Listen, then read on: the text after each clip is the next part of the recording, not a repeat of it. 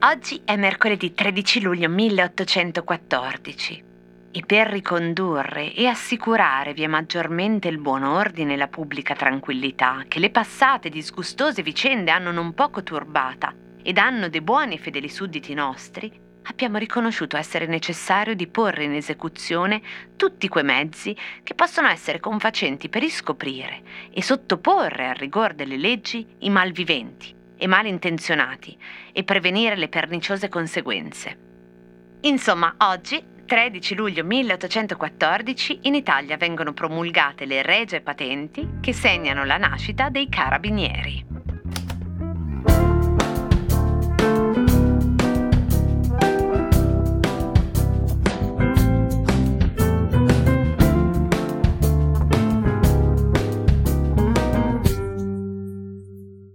C'entrano i carabinieri con un ombrello?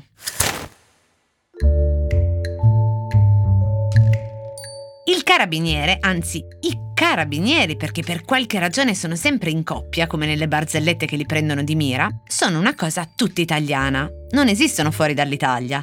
Peraltro ammetto di non essere una grande esperta di forze dell'ordine, ma non so nemmeno esattamente che cosa competa esclusivamente loro e non per dire la polizia, e viceversa, che cosa competa la polizia e non loro. Però so che se devi fare una denuncia perché, che so, ti rubano il portafogli o lo perdi, puoi andare sia in caserma che in commissariato. Caserma per i carabinieri, commissariato per la polizia. Così per la polizia si dice divisa e per i carabinieri si dice uniforme. E qui veniamo al punto, cioè al fatto che usiamo nomi diversi per le cose, per esempio il luogo e l'indumento di carabinieri e polizia, anche se non sappiamo fino in fondo in che modo poi siano diverse per competenze. Parliamo qui dell'indumento.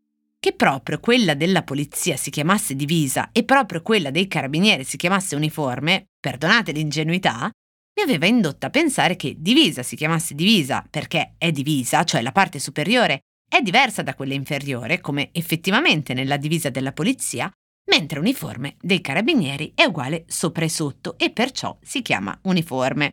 E capisco che questo era un tipo di riflessione, la mia, che mi poteva far meritare un posto in una barzelletta dei carabinieri, dove peraltro effettivamente c'è una barzelletta che si chiede proprio perché i pantaloni dei carabinieri hanno la striscia rossa e la risposta è per distinguerli dalla giacca. Quindi sopra e sotto sono uguali nell'indumento dei carabinieri, ma non si chiama uniforme per quello, come peraltro la divisa della polizia non si chiama divisa perché è diversa sopra e sotto. Il termine divisa in realtà, rispetto a quello che farebbe pensare, non ha la sua etimologia nel verbo dividere, ma nel francese diviser e ha origine più antica del termine uniforme. Divisare, cioè spartire, assegnare a un settore che si distingue dall'altro mediante un ambito, cioè l'uniforme, uguale internamente per tutta la categoria. Quindi i carabinieri indossano l'uniforme non perché sia uguale sopra e sotto, ma perché sia uguale tra loro, internamente al loro settore e diversa dagli altri. Ma al di là dell'etimologia, al di là delle barzellette, la questione dell'uniforme per i carabinieri è una cosa serissima e basta fare un giro per le centinaia di forum, gruppi Facebook disseminati in tutta la rete in cui appassionati si scambiano informazioni per scoprire almeno queste tre cose. Intanto che ci sono un sacco di appassionati.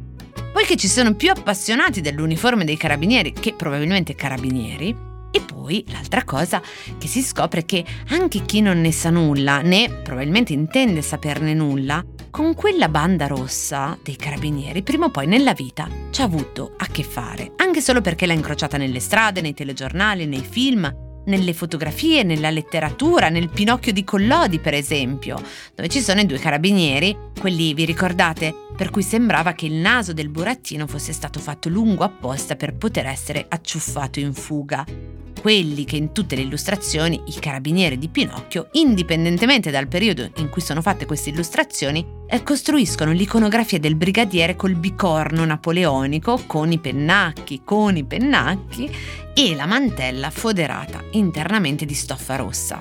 Il rosso della striscia rossa dei carabinieri è simbolo del sacrificio e del sangue che ogni militare deve essere disposto a versare, ma è anche il colore dello scudo dello stemma sabaudo e poi, come noto, è il colore dell'amore. In questo caso amore per la patria o per la nazione si direbbe oggi. Attenzione, la banda rossa è una costante anche quando in questi 200 anni l'uniforme è cambiata tantissimo. Per un sacco di tempo l'uniforme infatti non era nera con le bande rosse o blu scuro con le bande rosse come la conosciamo oggi, ma molto a lungo l'uniforme è stata color khaki, beige, derivato dalle campagne d'Africa dei carabinieri, poi mantenuto sempre col dettaglio della banda rossa. Anche la livrea dell'auto era color khaki e non blu scura come ora. Se guardate le foto delle strade degli anni 50 e 60, dove è molto frequente imbattersi in carabinieri, hanno delle uniformi beige.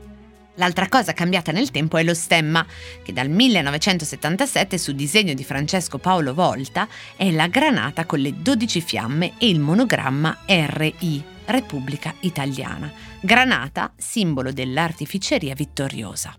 12 fiamme, per la precisione, che come riporta il sito dei carabinieri corrispondono a etica, onore, integrità, rispetto, competenza, impegno, efficienza, coesione, serenità, tradizione, fedeltà e fede in una fiamma che tutti ricomprende. Nei siti dedicati ai carabinieri, oltre alla spiegazione storica di alcuni dettagli, che poi appunto dettagli non sono, vengono normati una serie di aspetti che arrivano a regolamentare anche tutti gli accessori del look del carabiniere. Ve ne sintetizzo alcuni, quelli che mi hanno incuriosito di più. Uno per esempio riguarda i gioielli e dice che gli uomini possono indossare un anello al massimo, non appariscente e non al dito pollice, un braccialetto di foggia tradizionale non appariscente intorno al polso sinistro della larghezza massima di un centimetro e una catenina di ridotte dimensioni e non visibile. Ma forse è sulle donne che le regole diventano ancora più serrate. Le donne dovranno sempre indossare il reggiseno, che però dovrà avere un colore neutro, come le mutandine, per non risaltare e non creare, virgolette, turbamento nei cittadini. E per quanto riguarda l'acconciatura, il regolamento vieta le tinte e i tagli, di nuovo virgolette, bizzarri, mentre i capelli lunghi dovranno essere raccolti con code o trecce. Il rossetto è consentito purché non troppo appariscente, stesso discorso per gli occhiali, sì a quelli con foggia classica, no a quelli troppo eleganti, gli anelli nuziali sono consentiti, gli altri sono vietati per questioni di sicurezza, come gli orecchini troppo lunghi e gli orologi troppo grandi. Spesso gli sbirri e i carabinieri al proprio dovere vengono meno, ma non quando sono in alta uniforme e l'accompagnarono al primo treno. Ora, come cantava De André, spesso gli sbirri e i carabinieri al loro dovere vengono meno, ma non quando sono in alta uniforme. Questo anche perché nel regolamento per la disciplina dell'uniforme si esplicita l'aggravante che l'abito ufficiale costituisce nel caso in cui venga indossato in flagranza di reato. Cioè ci sono alcune cose che non si possono fare mai, ci sono alcune cose che non si possono fare e se si fanno indossando un uniforme vengono punite ancora più severamente, o almeno così dovrebbe essere. E poi vabbè, ci sono delle cose che sono vietate solo se si è in uniforme. Ed eccoci al cosa c'entra di oggi, forse la cosa che mi ha incuriosito di più tra i regolamenti che ho letto. E cioè che ai militari in uniforme è sempre vietato non solo portare capi di vestiario sbottonati, ma anche usare l'ombrello e la mia preferita in assoluto con cui chiudiamo il cosa c'entra di oggi è vietato condurre animali al guinzaglio. Quindi, mettiamo, se il carabiniere torna a casa, il suo cane lo sta aspettando urgentemente per scendere a fare pipì, niente. O non gli mette il guinzaglio, incorrendo però in possibili multe perché dovrebbe essere sempre tenuto il cane, però permettendogli di fare la pipì, oppure l'unica alternativa che ha il nostro carabiniere è quella di scommettere sulla vescica del cane, che speriamo in questo caso sia femmina, togliersi di corsa l'uniforme, uscire il cane, come si dice, e poi... Ah,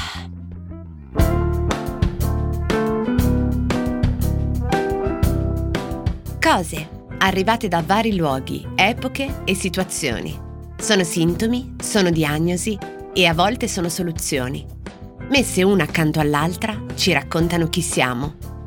Io sono Chiara Alessi E Cosa c'entra? È un podcast del Post in cui partendo da un fatto del giorno vi racconto la storia delle cose.